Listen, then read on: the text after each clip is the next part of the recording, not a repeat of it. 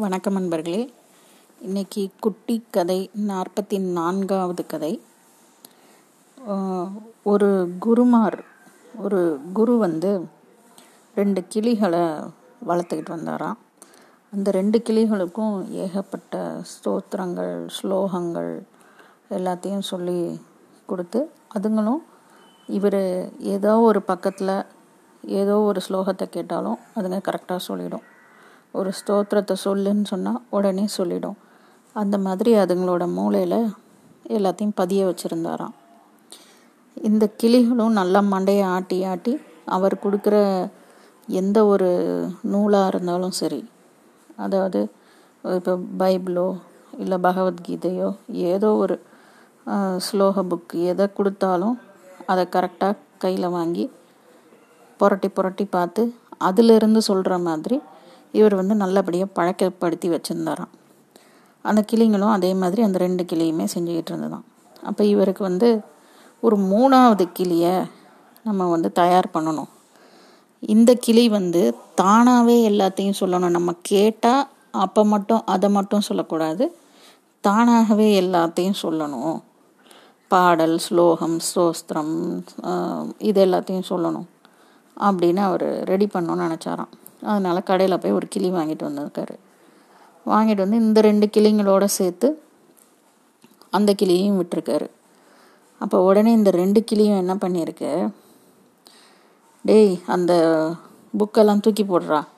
நம்ம வேண்டுனது பழிச்சிருச்சு. கடவுளுக்கு காது கேட்டுருச்சு. நம்ம ஒரு பெண் கிளி வேணும்னு கேட்டோம். இதோ வந்துருச்சு பார். அப்படின்னு இது ரெண் இந்த ரெண்டு ஆண் கிளியும் பேசிக்கிடுச்சான் ஏன்னா இந்த பா இந்த குரு இவருக்கு வந்து தெரியாது. இவர் கொண்டு வந்து விட்டது ஒரு பெண் கிளி.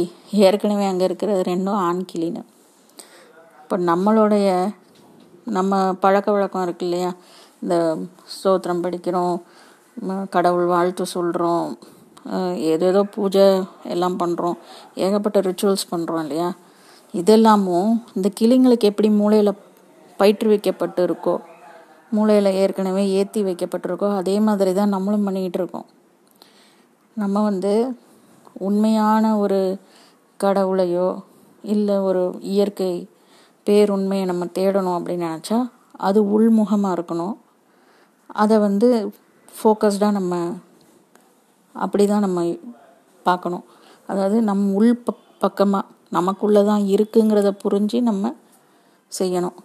அதை விட்டுட்டு சாதி மதம் இந்த கடவுள் பெருசு அந்த கடவுள் பெருசு ஏகப்பட்ட கடவுள் எல்லா பேரையும் சொல்லி இதெல்லாம் வந்து நமக்கு மூளையில் ஏற்கனவே ஏற்றி வைக்கப்பட்டிருக்கு.